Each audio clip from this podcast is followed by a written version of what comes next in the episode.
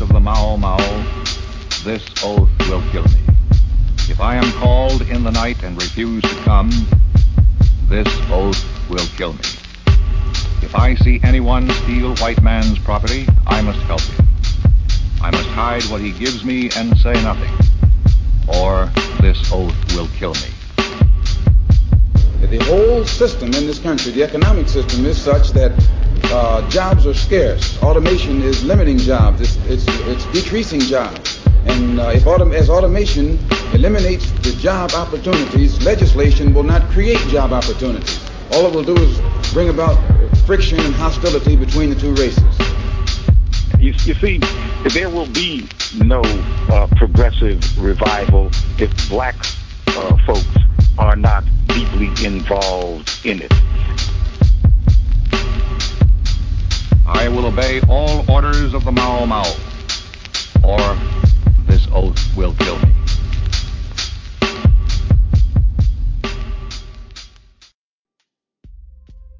I love that new intro. Shout out to Quinn. Quinn Turn with the new intro of the Mau Mau Hour. I had no idea Quinn was doing that. And I saw a message. Did you guys get the new intro for the Mau? I'm like, intro for the Mau Mau. And he sends it to me. I'm watching it this morning. I was like, "Whoo, whoo, whoo, whoo." but thank you guys so much. Thank you for all the patrons that are watching right now. You guys are definitely the fuel in the TIR engine that keeps us moving. And definitely thank you everyone that's going to be watching on the replay. Thank you all the audio only listeners that'll be listening to this when it becomes an audio only podcast in a few days. Let me move out of the way and bring in my homie, my dog, Miami, Florida, weighing in at a whopping 225 pounds, offensive lineman from Hofstra by way of Boston University, the Pascal Robert.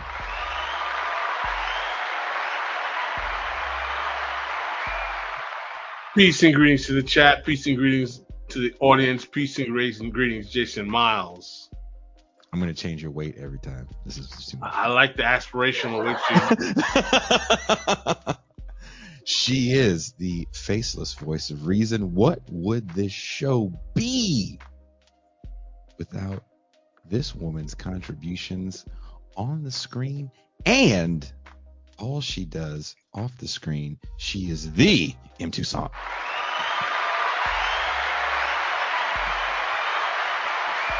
Hello, hello to all the Barbenheimers out there. Jesus. Uh, have you seen that movie yet? No, no, I would now. I, I have to see Barbie as well as Oppenheimer. It's a, it's a package. It's a double feature. You Yeah. know, the hair is pressed. I know you can go there and whip it and whip it all over the theater. Yeah, They need to see you do that as you buy the popcorn. Be like, mm, extra butter, extra butter. right? They have vegan popcorn there.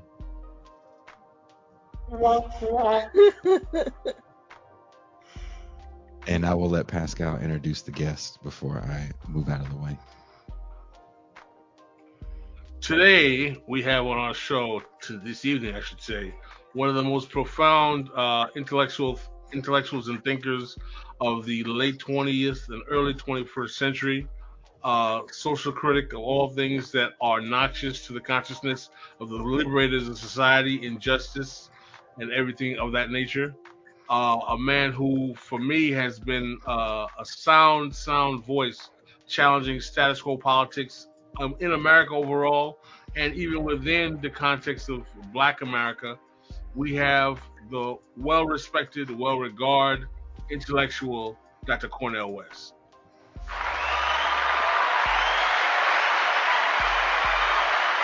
All right, my brother. I just want to begin by saluting you, though, brother Pascal. Magnificent force for good that you are, but also saluting Jason and MT Sound as well. I know that they are part of the crew, the team, the collective, the comradeship that keeps this truth-telling site going, my brother. I appreciate that. I just want to let you know because I, I would not do justice to my mentors and teachers without mentioning that in the dark days where people were, were basically not supporting Bruce Dixon and Glenn Ford, who were giving vigorous challenge to the establishment president at that time, uh, Barack Obama, you were one of the lone voices in the black community that were outwardly supporting my my friends and mentors who have thus passed away, Bruce Dixon and Glenn Ford, in their ever ever desire to expose the neoliberal sham that was that presidency. And I want you to know that there are people who remember you for that, who who may not say it in public, but I am one of those people who remember you for that, and thank you for being loyal to those two men who had such an impact on my life. No, but that's that's a beautiful thing. You know, Glenn and I used to break bread once a month, right there on the Upper West Side at the uh, the French restaurant on 120th Street. He's a chain smoker, just like the great Sarah Vaughan, so I'd have to go outside. He was doing doing the lunch and just continue to talk because I was just taking in the knowledge and the wisdom and the spirit. And he he have his cigarette, go back in, start eating, have his cigarette again, go back in. But we did that for many years, man. I take a bullet for that brother, though. He's one of the great. He's the greatest revolutionary journalist, really, since Ida B. Wells. When, when you think about it, and I know T. Thomas Fortune and others were towering figures, but there's just nobody like Glenn, though, man. And you know his history in terms of the music as well as being a revolutionary. His father heading the radio station that James Brown first bought down in Georgia. So we we talk about James Brown and Rick James and Bootsy and George Clinton, let alone Aretha and things. He, knew all of them. And then his own revolutionary uh, intellect. It's such a powerful intellect that had the courage to tell very painful truths about both the black bourgeoisie as well as the American empire. And he just was true.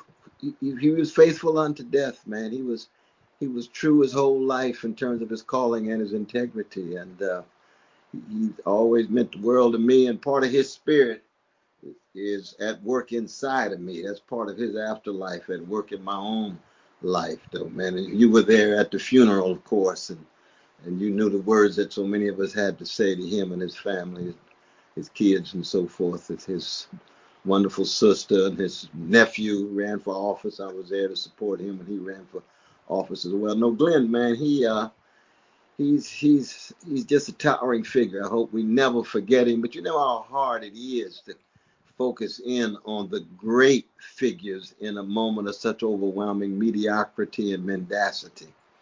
It's like how people forgot about Paul Robeson so quickly. You know what I mean? No, absolutely. No, that's we, we're going to talk about things to that effect. Yeah, right. I, okay. I, I prepared some questions for you, and uh, I really want to hear your response to them because I think some of them will be clarifying in many ways. So, Dr. West, the first question I have for you is I don't know if you stated this public stated this publicly, or maybe sometimes you really don't feel the need to make such statements. What is your preferred economic model for society, Dr. West? Do you consider yourself a socialist, a capitalist, democratic socialist, or do you generally avoid such titles?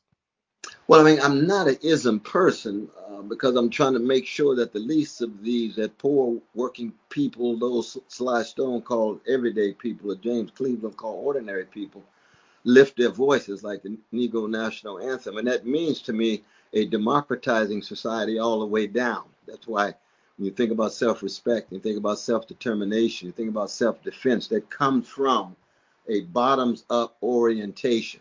And once you look at what does a democratic form of the economy look like, it doesn't look like a capitalist economy. Capitalism is not a democratic form of organizing at the workplace. It's hierarchical. And so I'm for workers' control. What does a democratic, uh, a democratizing project look like from the vantage point of culture? Well, you've come from a hated and a terrorizing, traumatized culture. You've got to have self determination in terms of how you define reality, how you define yourself and therefore various kinds of self-determination, black self-determination, worker self-determination, women self-determination becomes very important. And certainly there's no room for empire. That's why my very aim is to try to be head of the empire in order to dismantle the empire, right? And how do you dismantle the empire? You got to make sure that you are a people and nation among peoples and nations rather than an empire where other peoples and nations have to defer to you. So you can't reshape the whole world in your image and in your interest. That's what empires have done. There's been roughly 70 empires since the beginning of the species in Africa. The United States is the 68th, and this empire will come and go. All empires come and go. Most empires come and go because they got military outreach, corruption of their elites, the impotence of those inside of those empires, and the need for people who want to follow neo-fascist pipe pipers to overcome the increasing domination and tyranny. And we see that all at work in the United States. Brother Glenn and I used to talk about this all the time.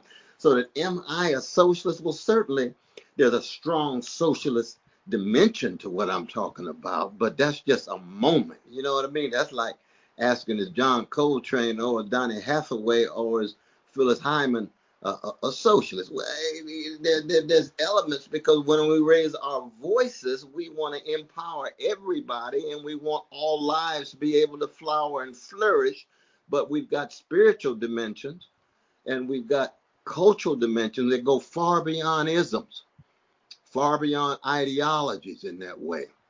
And so, in that sense, I'm first and foremost a uh, a jazz man. You know what I mean? I'm a blues man, though, brother.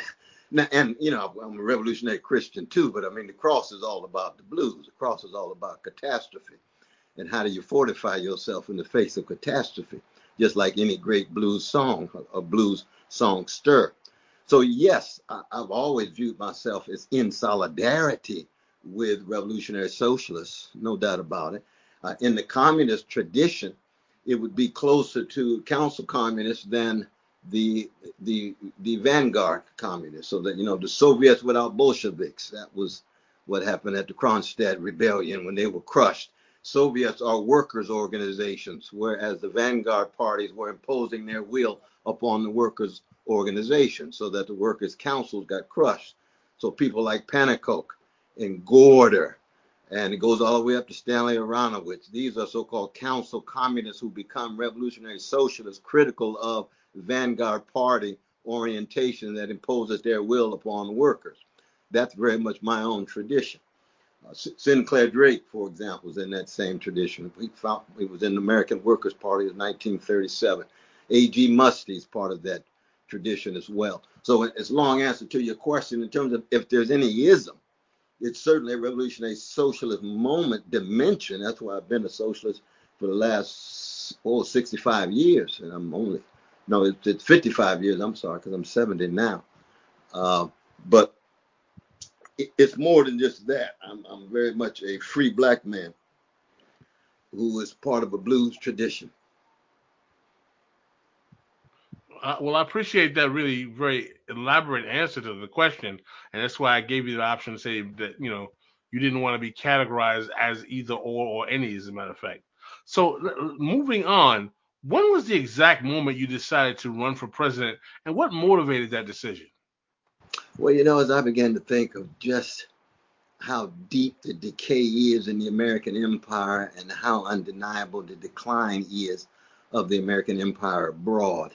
And I didn't see any voices that would have any visibility or saliency in the presidential discussion. And so when Brother Nick and the People's Party presented the possibility, I thought, prayed, and pondered, and I said, you know, just to be able to raise one's voice to try to tell some painful truths and bear witness to justice, and then acknowledge, given the level of the decay, you got neo fascists in the Republican Party pushing us toward a second civil war, the neoliberal Bidens in the Democratic Party with their own authoritarian underlay with mass incarceration, and we're not even talking about the bombs dropped on the West Bank and other places but they're leading toward a third world war. So we got a choice between the second civil war at home and the third world war abroad. We've got to be able to raise some voices to bring some kind of reason, sanity, some kind of insight, some kind of compassion to this situation. You got the ecological catastrophe escalating every day on the corporate greed tied to fossil fuel companies. Hey, and then the white supremacy is always already working. So we're still getting killed by the police. Our children still having to deal with situations in the hood with indecent housing and decrepit schools and not enough jobs with a living wage. Economists telling us this is the, this economy is the, as good as it gets, as good as it gets, with the grotesque wealth wealth wealth inequality. Workers still oftentimes having difficulty able to actually form unions with strong, strong bite. And I'm talking about unions not in cahoots with the bosses, but unions that really have at the heart and core who they are solidarity with their own workers, patriarchal violence, attacks on precious trans and gay brothers and lesbian sisters. What are we talking about? As good as it gets. So that's so so I so I then decided. I said, well, let me uh let me throw down, let me throw down, let me make this leap, as it were. And uh, I'm, I'm I'm glad I did. I'm glad I did. I wish Brother Glenn were around because I need his counsel and his insight. But it's amazing to become this, you know, this menace and all of these other languages that's coming at me. I haven't had one public event. I'm beginning in Mississippi on August 25th. I was invited by the Precious Emmett Till family to come down and be a part of the 68th anniversary of his vicious murder by cowardly white supremacists. We haven't had one fundraiser. And yet we get all of these various attacks and assaults and so forth. And when you get those kind of attacks and assaults and become a kind of, uh, uh, uh, what some of my brothers and sisters are saying, wow, man, you really a threat. Brother like me a threat? No, it ain't me at all. I'm just a small little moment in a rich tradition of a great people that trying to tell the truth about the callousness and the indifference and the ways in which predatory capitalist processes obsessed with profit are crushing people and trying to make sure that working and poor people are able to straighten their backs up, and especially black people able to straighten their backs up and bring critiques to bear on a black bourgeoisie that's become so accommodating to a corporate dominated status quo and a corporate dominated Democratic Party and an increasing neo fascist Republican Party, black middle class leadership itself often getting in the way of what our dear brother Glenn called the misleadership class. That's his own construction. A misleadership class. Echoes of E. Franklin Frazier's great critique of the black bourgeoisie in 1957, though he wrote it in French in 55, but it came out in English in 57. But so that all of that, I think, has to be made available more and more to the people because the people are hungry and thirsty for the real thing, as Ashford and Simpson would put it. Ain't nothing like the real thing. You got all of these fakes and phonies and frauds out there acting like they on the van, they they in the vanguard of the struggle for justice. No, no, no, no, no, no. Do you know who Stokely Carmichael? Do you know who Bobby Hutton was? Do you know who Ericka Huggins? Do you know who? We can go on and on and on. Do you know who Gil Scott Heron was? Do you know who Nina Simone was? We got to keep their voices alive. So every time I raise my voice, I just want folk to hear their voices coming through a cracked vessel like me and saying, ah, oh, that radical tradition is still alive. And it's still alive in you, still alive in me. We're trying to make sure people have access to it to the best of our ability. Well, I really appreciate your comments in that regard because that actually moves me to my next question. How does a radical activist go from trying to force the empire to change from outside to trying to change the empire from within from the position of the head of the empire? Well, you, you, you didn't become very much like a Mary Lou Williams. You see, you got you you you you you're part of a collectivity. So you can write Black Christ of Andes, and okay, you you you you you are in a certain sense a leader. I don't believe in leaderlessness, but every leader is, in the language of Ella Baker, someone who is so organically connected to the group, to the community, to the collectivity that you, when you step in, you are part and parcel and extension of a larger movement. Because only a radical mass movement can engage ultimately in the dismantling of empire, ultimately in the fundamental transformation of a predatory capitalist society, ultimately in the fundamental change of a white supremacist and male supremacist society. That is what we call revolution. Revolution is what? It is the sharing of power, the sharing of resources, the sharing of dignity, the sharing of callings, and being able to do that in such a way that you get these major shifts in power and you get redistribution of wealth downward. We've seen in the counter revolution of the last 50 years, redistribution of wealth upward. Counter revolution is what? Taking power away from the people, trying to convince us we're powerless, trying to convince us we ought to defer. And most importantly, my brother, and this is what is so important about what you've been able to do and what Glenn and Margaret and the others do fear. You see, fear. Fear is in some ways the major factor. When you break the back of fear, then it's a new day. Then it's a whole new day. One of the things about Brother Glenn, he was a fearless brother, courage at the deepest level. And he learned it from Malcolm. He learned it from his father. He learned it from musicians of a higher, and he learned it from his mother and others, you see. Fear.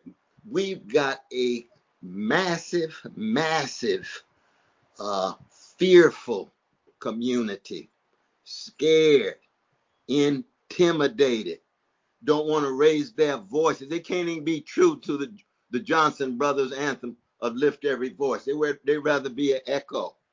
Thank God they didn't we didn't say lift every echo, which ain't nothing but an extension of a silo. And if you an echo, you and I know what? You ain't never gonna be no John Coltrane. You be imitating Johnny Hodges for the rest of your life.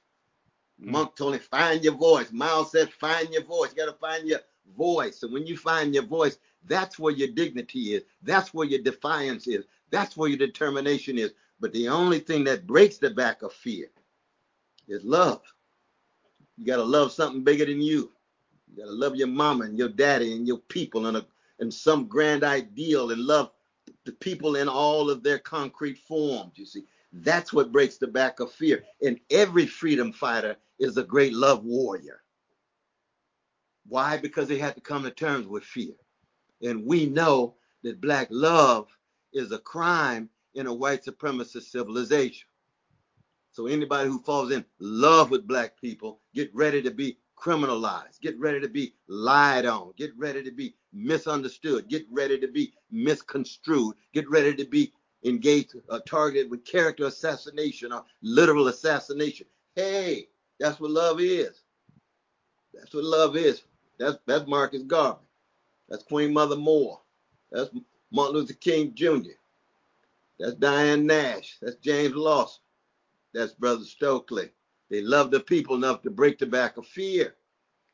And, you know, it's always a challenge, though, brother, because you have to pay a major cost. But you find joy in that. And that's the important thing. Very much like the great musicians, man, that, uh, that the love they have for the music is so profound that they're willing to pay a major cost. Think of a Charlie Parker. Uh, you think of a, Uh, Dorothy Donegan. You remember she's a piano player that the greatest jazz piano players of all time, Art Tatum, say she's the only one to make me practice. Art Tatum, what you talking about? Who was Dorothy? Giant, played classical music for so long, shifted to jazz, and then became a student of Art Tatum. Broke the back of any kind of fear of exploring and continuing to grow and continuing to develop and mature so it is with our freedom fighters. Look at Malcolm. He's continually growing all the time. All the time. But how do we break the back of fear? See, we've got that misleadership class that Brother Glenn was talking about. They shot through with fear, man. He's some of the most scared, intimidated folk you ever want to meet, no matter how much money and no matter how big their mansions and their cribs and living in vanilla suburbs. When it comes down to what kind of choices they really want to make for something, too many of them are afraid. Well, I want to get to that. I had a question specifically revolving around that, and it's going to uh, discuss one of the postulates or ideas we have with this revolutionary podcast. This is a revolution podcast. One of, and I, I'm, I'm glad you brought that up. One of the biggest obstacles that you are going to find in your presidential uh, run is going to be from the black political class, or what, or what Glenn Ford called the black misleadership class. And I want to ask you a very blunt and direct question because we've talked about this here, we've talked about this on other podcasts as well. How is it possible to have a true working class rooted black politics in America, if there is not an internal class warfare or conflict or challenge put to the black political class by the black proletarian and lumpen proletarian for their sheer unwillingness and utility to the power of empire and being an obstacle to black liberation. How can we truly have any kind of truth in the freeing of black people from this condition if we do not suggest, support, and advocate for that black, black warfare? And the reason I bring this to you, and this is why I appreciate yeah. you, is this is where we disagree. Because I know you are a believer in the black unified community or the beloved community that comes out of the Gary Convention in 72, and you speak right. in those terms. And I, I, understand those terms. I am not uh, as much an adherent of those terms because I believe that that politics is what gave birth to the black political class. Oh, my brother, my brother, my sister, my sister, until you get that job working at Bank of America as a, uh, you know, as an advocate for their policies, gentrifying Newark, New Jersey. You know, and that's why, right. as much as I appreciate your camaraderie, your, your camaraderie on a racial on a racial level, I find it problematic because you know how serpentine most of these Negroes are. Yeah, yeah, yeah. No, then you you're absolutely right about that. And I appreciate these powerful questions, though, brother. Let me just say that this is no ordinary conversation and dialogue. I can tell you that. But no, first you start off with the fact that in the capitalist society, in the capitalist world, class struggle is real. And that cuts across skin pigmentation cuts across gender, sexual orientation, cuts across national boundaries. Class struggle is real. We go back to Gary in 1972. You know, we were just emerging out of a moment where we tried to break the back of American apartheid, uh, centered in the South, and the forms of Jim Crow Jr. and Jane Crow uh, uh Jr. in the in, in the North. So you still had segregation in the North. You had outright apartheid in the South. So you're going to have a very, very strong black consciousness. And I identify with that black consciousness. I come out of a black church. I come out of a black musical tradition. Mom and dad and everybody who shaped me and loved me and sacrificed for me were beautiful black people. Uh, but the class struggle is still real. Now, out of Gary, we got black politicians, but we also got Amiri Baraka when he went through his black nationalist stage and then understood class struggle was real and had his more class-based analysis, but always sensitive to struggles against the legacies of white supremacy and so forth. So that that Gary conference, you know, was a heterogeneous gathering, right?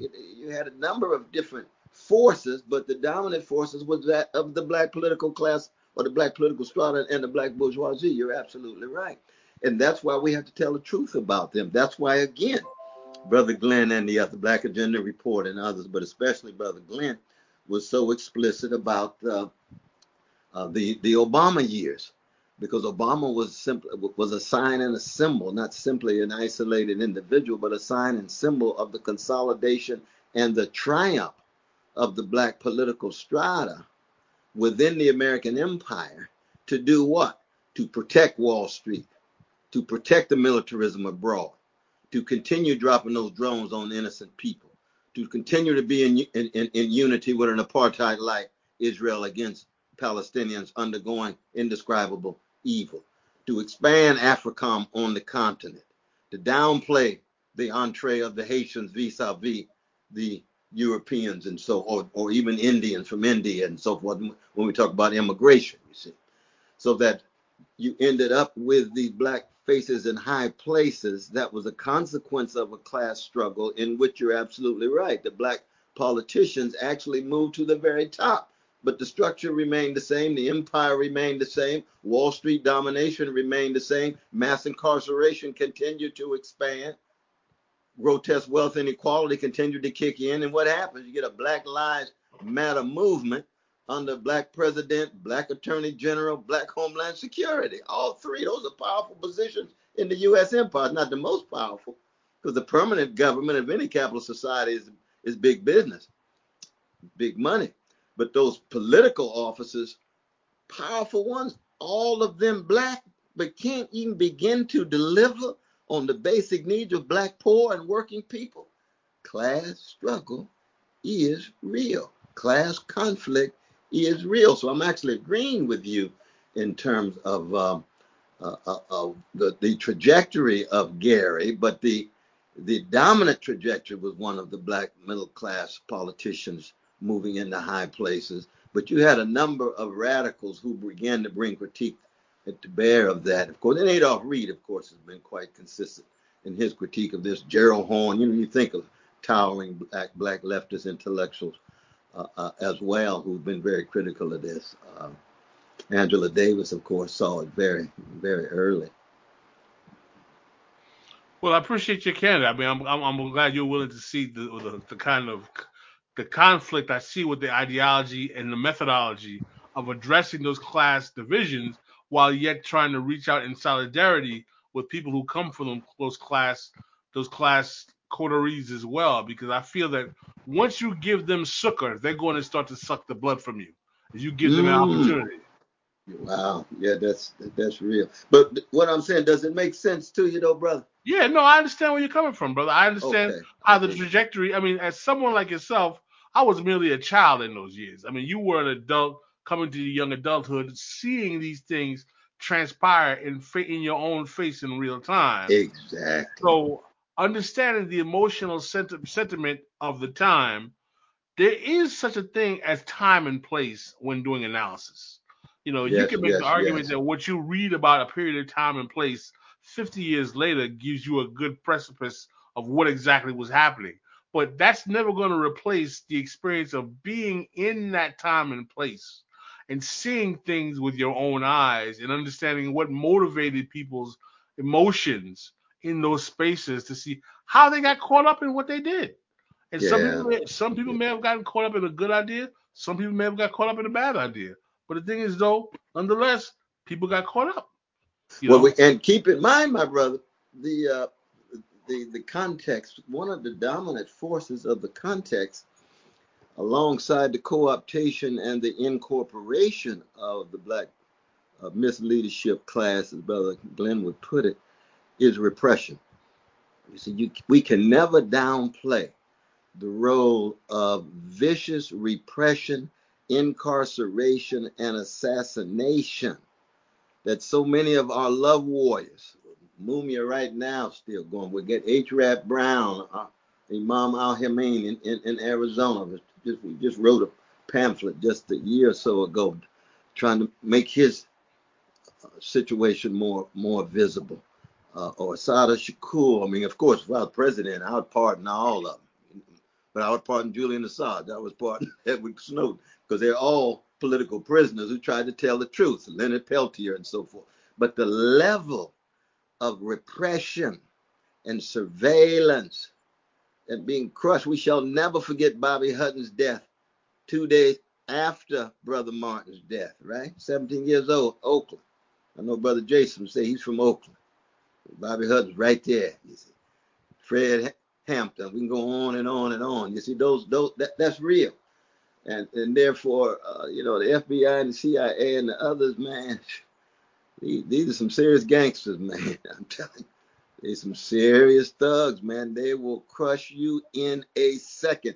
That's again why, whatever fear is coming our way, if you don't have that deeper love that allows you to still invest some kind of trust and confidence in the capacity of the people to fight even after you're gone, so you can leave a legacy such that your spirit is at work in their bodies, hearts, minds, and souls, in their movements, not just in their personhoods, but in their movements, in their families, in their music. You see, musicians are the vanguard of the species, brother. That's all we had after 244 years of the most barbaric white supremacist slavery in the history of the world against the law for us to learn how to read and write. It's against the law, the law for us to get together and organize. against the law for us to worship God without white supervision. All we could do was what? Steal away at night, form a ring shout, hold hands and lift our voices and create those beautiful spiritual songs that will be sung until the end of time. That's part of our tradition. It's a distinctive tradition. And it produces the greatest tradition of the 20th century, which is the black musical tradition. There's no other tradition in the barbaric 20th century that has been deeper in terms of creativity, deeper in terms of fortitude, deeper in terms of courage. And that's why it has penetrated every nook and cranny of the world, not just because it's part of the American cultural imperial apparatus, but when people hear the music, the blues and the jazz and the rhythm and blues and the hip hop and the ragtime and everything else. Me and Jason was talking about Rick James, black punk, well, whatever it is. We ain't got no categories for it.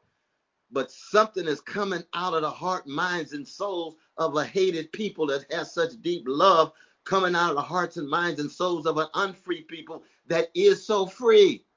It's like the connection between I Have a Dream of Martin King and Zoom by the Commodores. Those are freedom dreams in the language of Robin Kelley. That's what it is. That's the anthem of the brothers I've taught in prison for 41 years. That's their song. Zoom. Why is Zoom?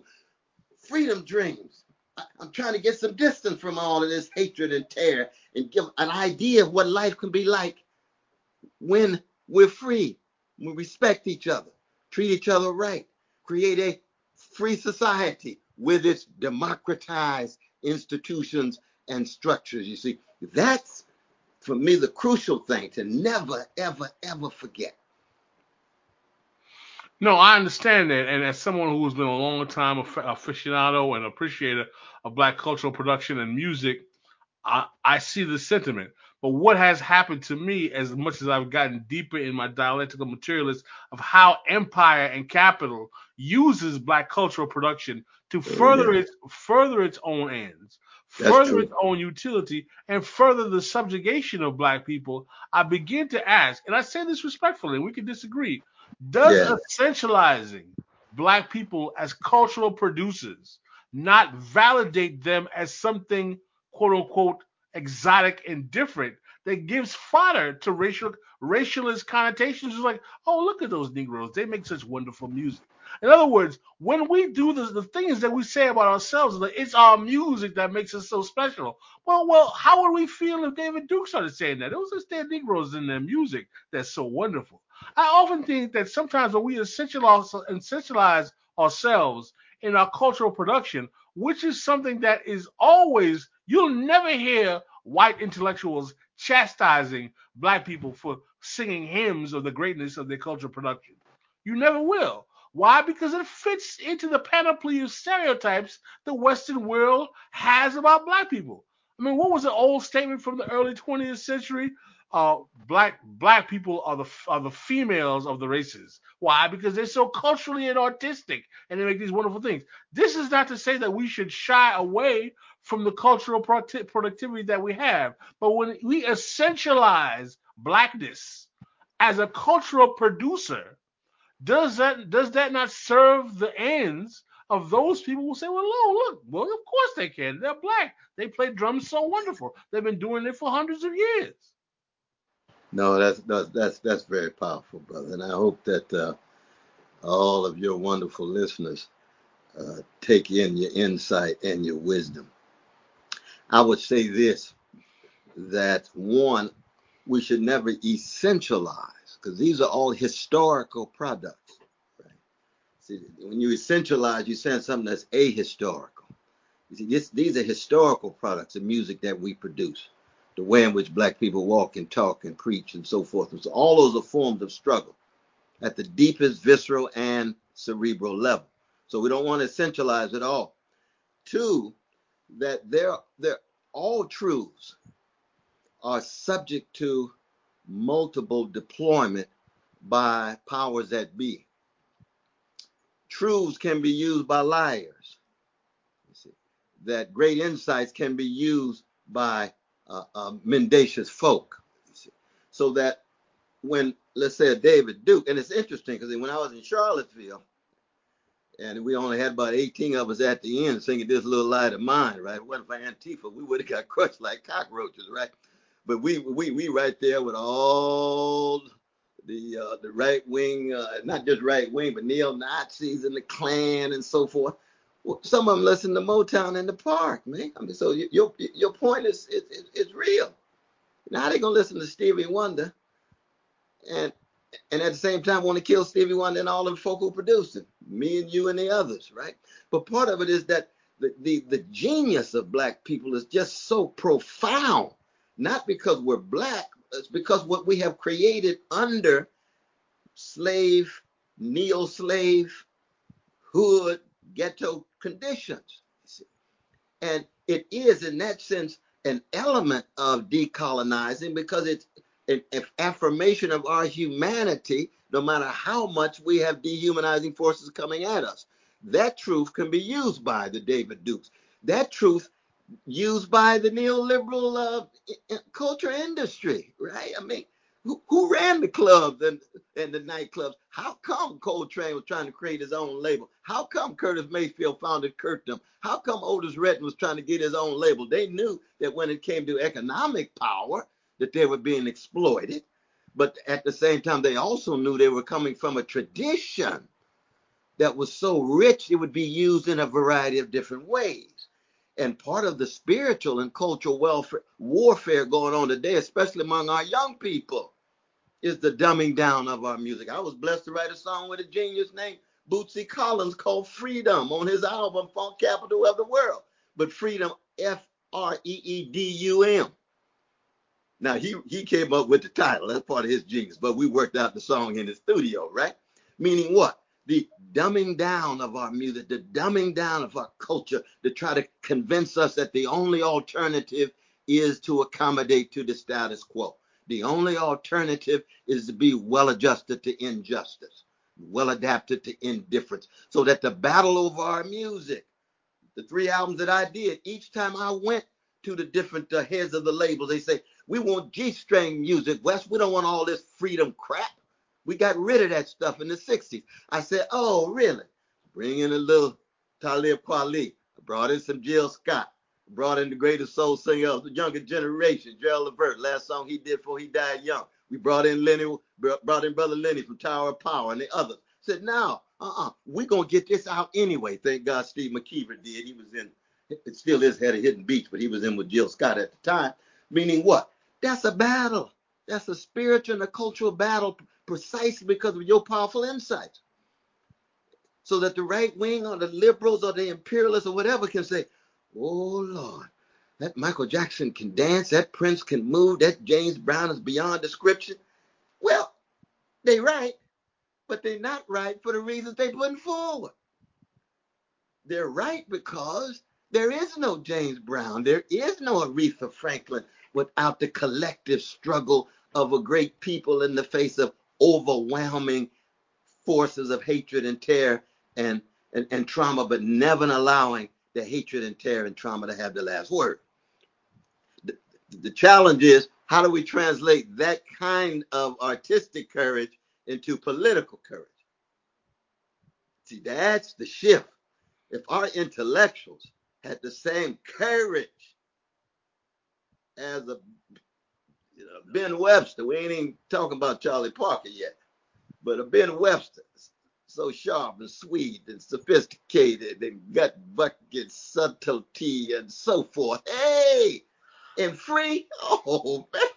You know, back, back, back we'd have Glen, we'd have Glen Ford running all over the country, man. I'm enjoying this conversation so much. I feel like I'm, I, I, I regret that I have to go back to the banality of the questions that I prepared no, that deal no, with the, no, no, that deal with the presidential election.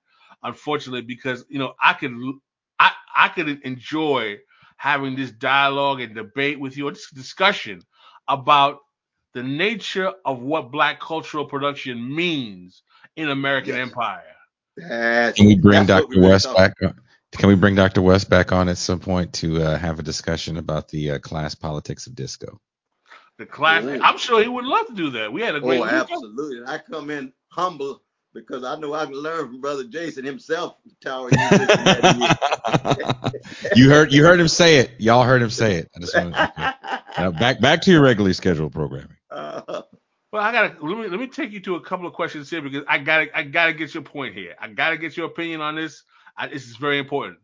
Do you believe that there is a global dialectic that has worsened since the 2008 crash, that has politics in large parts of the West to be stuck in a dialectic between neoliberal technocrats or liberal globalists, as some would call them, and right wing reactionaries, typified by Donald Trump, Marine Le Pen in France, Viktor Orban in Hungary, and the Brexit supporting faction in British politics. In other words, do you agree that global Western politics, maybe not only exclu- exclusively in Western powers, because we have Bolsonaro also in uh, right. in uh, in uh, Brazil, we have uh, Modi in India.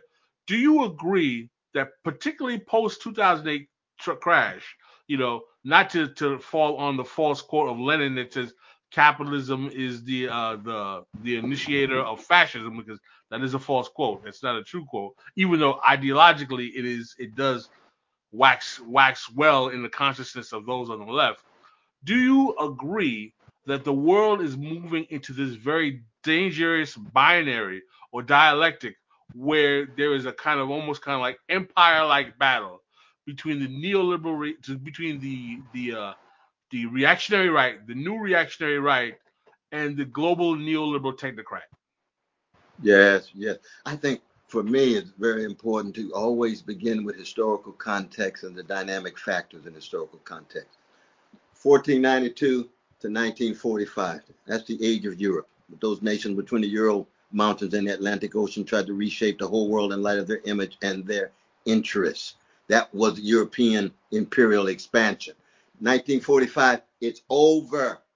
Indescribable evil in the concentration camps, African decolonization emerging with tremendous power, all of the European empires beginning to implode. And what emerges? The Soviet Empire on the one hand and the American Empire on the other. 1991, Soviet Empire goes under, and all of its satellite countries had already gone under. 1989, what's left? The American Empire the only superpower. 800 military units around the world, military expenditure more, 10 times more than the next 10, 10 times more than the next 10 countries. China only got five. Russia got 30. We got over 800 military units around the world. But what happens? We are now witnessing the decentering of the American empire, just like we saw the decentering of European empires in the 1940s. Well, what happens when you decenter an empire? Well, not only the worst comes back, people get nostalgic about when it was quote unquote great. Great for who? Not indigenous peoples, not working peoples, not black folk, and so forth. It was great in its own nostalgic eyes, given the role of big money, big capital, and having workers, women, especially black folk and other people of color, indigenous people under control. Those days are over in terms of perception and they're hanging on for dear life. And the only alternatives, and they're both class wars. Neoliberal, neoliberalism, that's what Clinton was all about. That's what the Democratic National Council was all about, all the way through Obama and now Biden, or increasing neo-fascism. That's flowing out of the Dixiecrats, what used to be Democratic, right? 1945 with Strom Thurmond and company. And then George Wallace gets 13.5% of the votes on a white supremacist platform in 1968. This is after Brother Martin was murdered, right? And he's third party. So, so the Republican Party picks that up, and we end up, you're absolutely right, with this counter revolution, with this wavering between neo-fascism and neoliberalism, but both are forms of class war against working people. One is explicitly white supremacist and xenophobic, the other is still deeply racist. You can't have a mass incarceration regime disproportionately black and brown where the Biden himself was an architect without him being complicitous with one of the great crimes of against humanity. That's what our prisons are. Like sites of barbarity. I've been in there for 41 years. People ought to be ashamed that they even exist in America or any other place. You know what I mean? and, and they flow out of our hoods. The richest nation in the history of the world, and 63% of the population living paycheck to paycheck, and 40% of the black children living in poverty. That is spiritually sick. It's obscene. when they write the history of the fall of the American empire, they're going to say, where were the people fighting? Where were the voices? Couldn't they see these people suffering? Couldn't they see the social misery of the masses? And if they only see the black middle class in white in the White House or the black middle class in mayorships and so forth, they're gonna say, damn, y'all was some cowardly folk. You didn't tell the truth. And the condition of truth is to allow suffering to speak. That's what we learn from our musicians, brother. You can't I mean, tell the truth and sing a song, Good Morning Heartache. No, no. You're gonna have to have some suffering speaking, man. Or it's gonna be trite and empty and hollow. You can take that to the vanilla side of town. We want the truth at the Apollo well, well, let me ask you this in, in regards to to the truth and you know prison conditions. Dr. West is not going to forgive me for my blasphemy for coming at black music, man. oh, I no, mean, it was look, no, no, well, no. We we together, we together on this, bro. Cause I mean, look the way they use Louis Armstrong, man. He's one of the greatest revolutionary figures of the last 150 years. He's out there playing for the for the empire, right? Yeah. He's ambassador yeah. for the empire in the Katanga province. He's that when high C in yeah. West End blues for his mama that ain't for the empire, brother. They're using him for the empire, but the music itself has the capacity to actually be a critique of it, even though no doubt they're trying to deploy it in such a way that it's just American dream and the old traditional liberal project. We're gonna go right ahead, brother Jason. I mean, we we also uh, there's a a lot of underclass ideology also too in a lot of black popular music. You know, the hip hop a lot of hip hop definitely embraces uh, a certain underclass ideology. Uh, you know, uh, these wayward kids are this way because they don't have daddies. Um, right. We definitely had a lot of black cinema in the 90s. Boys in the Hood, in my opinion, is a, you know, uh, commercial for the 1994 crime bill. And then uh, maybe Menace to Society doubles down on that. You know, what say you about um, about that when it comes to you know kind of the black culture industry. Um, you know, I did a, a, video essay. The the last one I did was called "Same as It Ever Was" about um, black cinema. I don't think much has changed from the 70s to Wakanda. You know, mm-hmm. why are we celebrating uh, Wakanda like it's the, this great uh, place when this technologically advanced empire that has never seen slavery is still fighting on the savannah on the backs of animals with spears.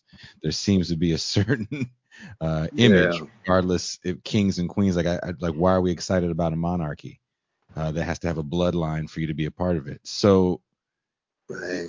you, you know, what is it about our cultural production that almost seems stuck in either an overglorification of 1972 or or you know we haven't changed much from Shaka Zulu when you look at something like uh, Black Panther. What does the movie look? I'm, I'm a comic reader. I'll yeah, I'll watch yeah. another sequel, but I do understand, you know, the issues with these. No, no, indeed, indeed. I hear exactly what you're saying. I think one way of looking at it is Zero in on that year, 1972, was Superfly.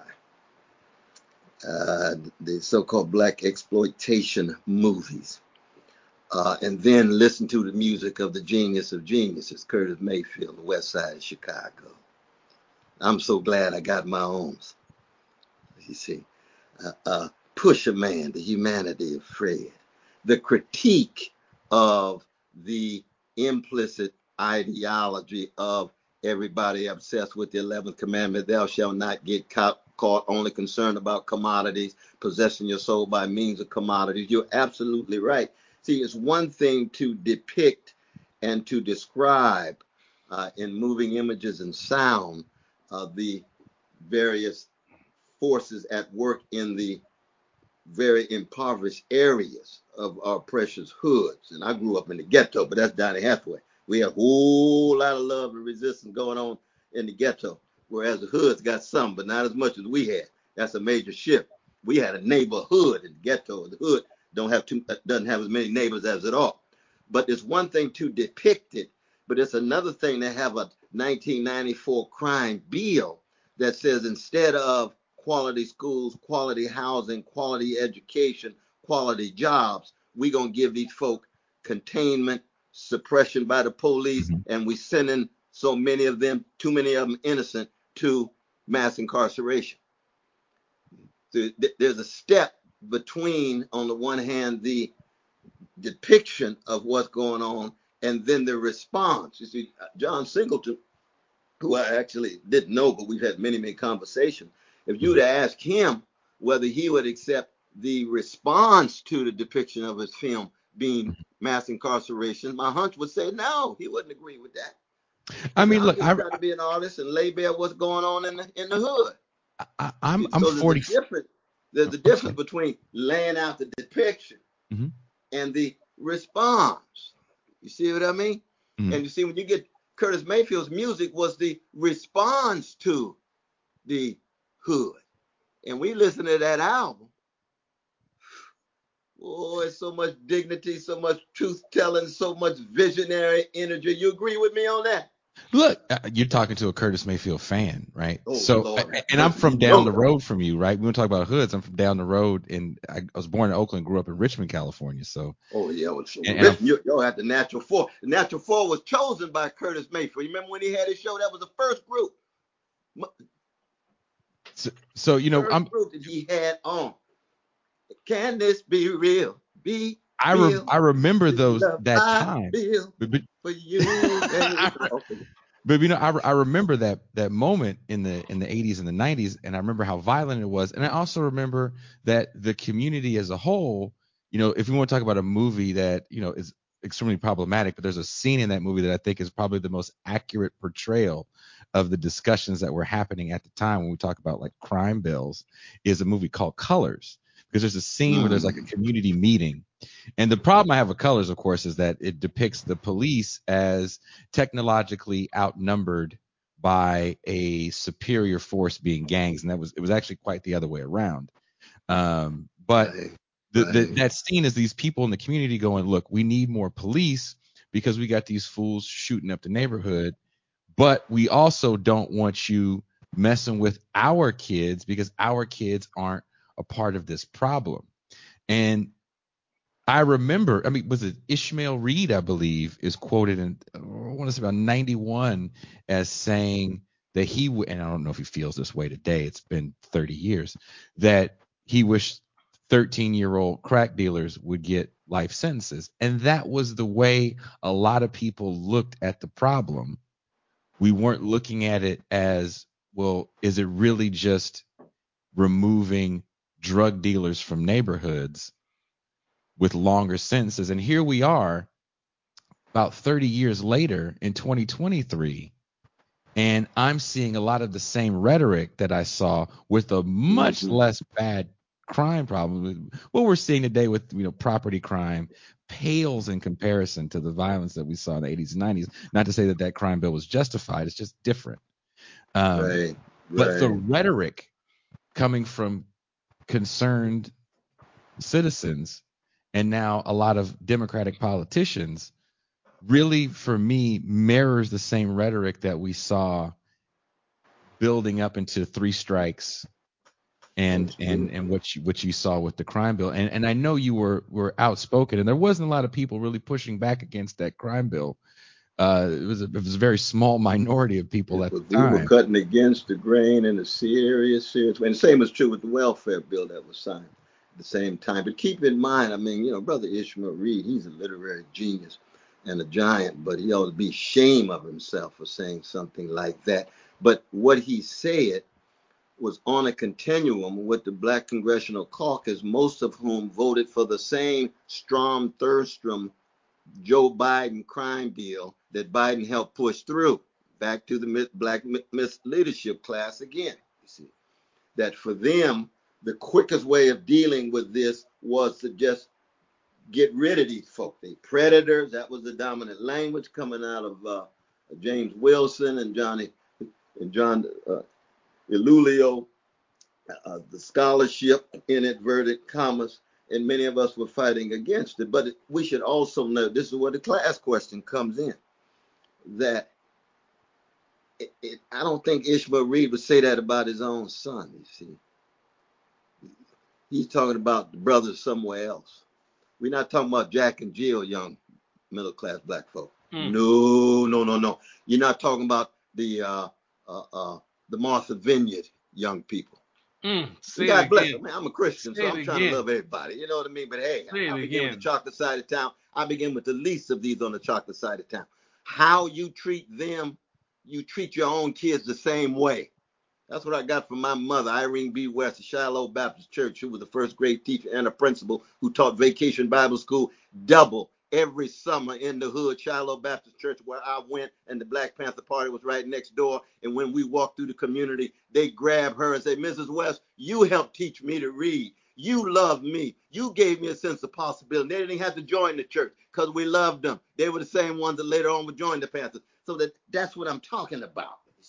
It's, it's, it's, it's the folk who understand that Jamal and Letitia have exactly the same value as your middle class child who's black, who's on the way to Howard or Morehouse or Harvard or whatever ruling class or elite institution they go to. And I'm not putting them down. I'm just equalizing. I'm leveling them. And there's no doubt that if the level of mass incarceration was hitting black upper middle class children, we wouldn't have had mass incarceration. That's a fact. And that's a class reality because they didn't believe that Jamal and Letitia had the same value as their own kids. And I tell my kids from the day they were born that you see that brother and sister over there hanging out on the block with his pants falling down, he got exactly the same value as you. Dang, well, that's what my Christian faith is all about. You don't have to be a Christian believer. You can be a Buddhist like Bell Hooks. Same thing. You can be an atheist like C.L.R. James. Same thing. You could be like Glen Ford. And Glen Ford was kind of spiritual because he was a musically oriented brother, but he wasn't religious in any, any traditional sense. We come together on that.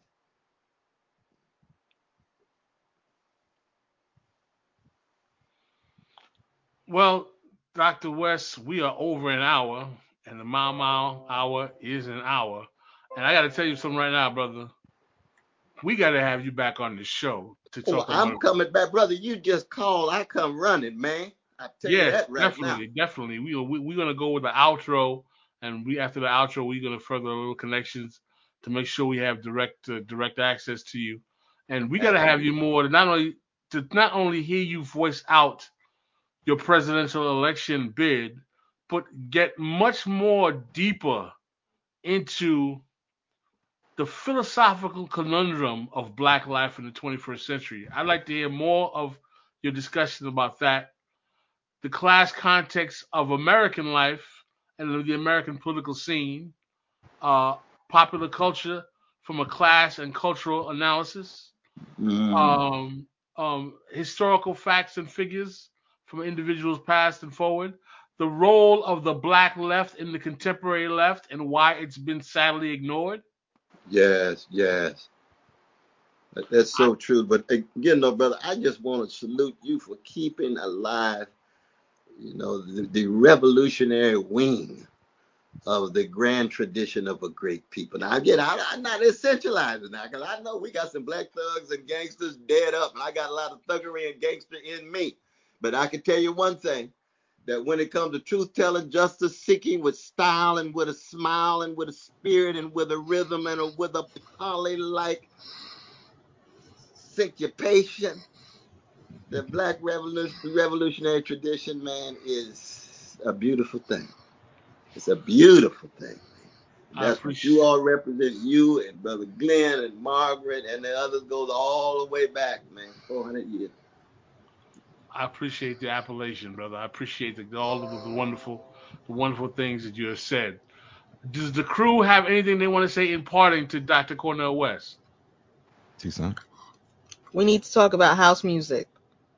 Oh, I got a house album coming out in about nine months, my dear sister. I know it. I know it. You heard about that? We were just at the house of the House of Yes in Brooklyn just the other night we we did right. we've done multiple shows on house music and then kind of it where it comes from and definitely the class politics behind uh, house oh, music Lord, with some of the bigger Brother producers. Frank and them, Lord have uh, mercy. Uh, no, we definitely. But I mean, yeah. I, I come in humbly because I'm I'm old school. Y'all know that now. I'm old school. I'm yeah. I'm the dramatics and Delfonics and main ingredient and enchantment and mm-hmm. temptations mm-hmm. and the emotions and the Jones girl.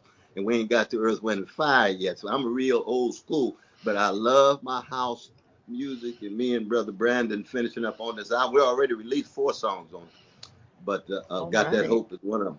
Fire from James Baldwin is another. But no, but house music again is very much like the blues. It's become appropriated by a number mm. of brothers and sisters who are not black in terms of the reception, but the origins and the beginnings are shot through with the best of those features of the black musical tradition, though. They really are. All right. Well, thank you very much for taking the time to talk with Dr. us. Dr. West, listen, man, we're gonna have you on. If not, we, we I mean, we have the Mau Mau that's gonna be the last Wednesday of the month, of course, in August. But we may have to do a set. What's what's your schedule like on Saturday? You can't. This is a production. You can't have a production uh, conversation on air. we got over here. Oh, oh, oh, you know, I'm getting ready. I'm getting on a plane on Saturday. You know, we getting ready. Because, like I said, you know, we haven't had our uh, events yet. We building from Mississippi and things. But I'm on a plane. But what I can do, I'm, going to be on the road until the uh, beginning of September. We can start the fall off with some fire tied to the musical tradition and how any political activist who is worthy of themselves and of the tradition can connect to our talk about what's going on. The real question is, Dr. West, is Earth, Wind, and Fire black yacht rock? Oh, Earth, Wind, and Fire, man. Lord have mercy.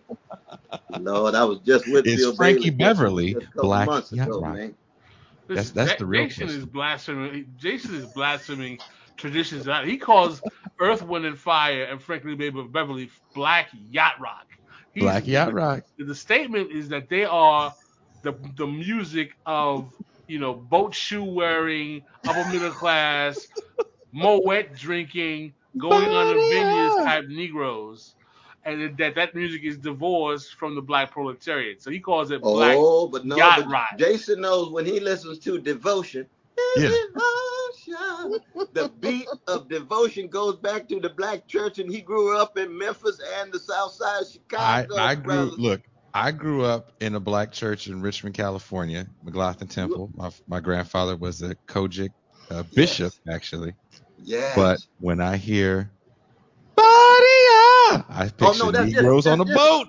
I picture Negroes on a boat. I know you're right about that, but devotion's a different kind of sound, though. That's a different jam now. Earth, Wind, and Fire is heterogeneous, man. They they could get new age one second, and then Phil Bailey could take you to church Ooh. the next minute. Ooh. Then they off with the hippies the next minute. Then they back with with, with Crosby, Stills and Nash the next minute. And as you know, Maurice White played the drums for yes. Ramsey Lewis for four years, right? Beast. That's fair. Exactly. So that he, has got his on, connections with that jazz tradition, Bailey. but he's got all of those elements. But but this is the kind of yeah. rich tradition, given the geniuses that they are, uh, that, that we could get into. But but I hear exactly what you're saying. it's, it's partially tongue in cheek. It's partially tongue in cheek. I just want I just want Pascal to feel bad whenever he puts on Frankie Beverly. That's all. I mean, whenever Pascal puts on his boat shoes and is walking around Miami Beach with his with his uh, mint julep and a and a uh, parasol. I want him to feel anyway, bad as he's which listening is never. Oh, love West, you, love you, you, love man, you, you are but now. We're gonna do something in the fall, no matter what. Listen, brother, you are now. This is you are now. Uh, let me tell you, you are now. This is Revolution podcast uh, team family, man. So you know you've been here once. We're gonna have you on again, brother. You are, you know, you we keep you in rotation for sure, brother. This has been. Oh, you honor me to have me back, and you honor me really, and I salute you all. Thank, thank you, thank you, Dr. Thank West. You. Thank you, everybody, checking it out. And Toussaint, what do we say when we leave? We are out. Peace. Peace.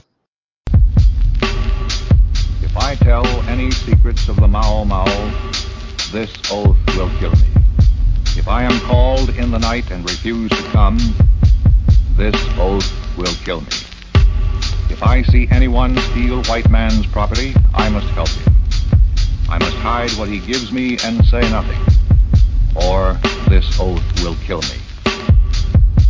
The whole system in this country, the economic system, is such that uh, jobs are scarce. Automation is limiting jobs. It's, it's, it's decreasing jobs. And uh, if autom- as automation eliminates the job opportunities, legislation will not create job opportunities all it will do is bring about friction and hostility between the two races. You, you see, there will be no uh, progressive revival if black uh, folks are not deeply involved in it. I will obey all orders of the Mau Mau, or this oath will kill me.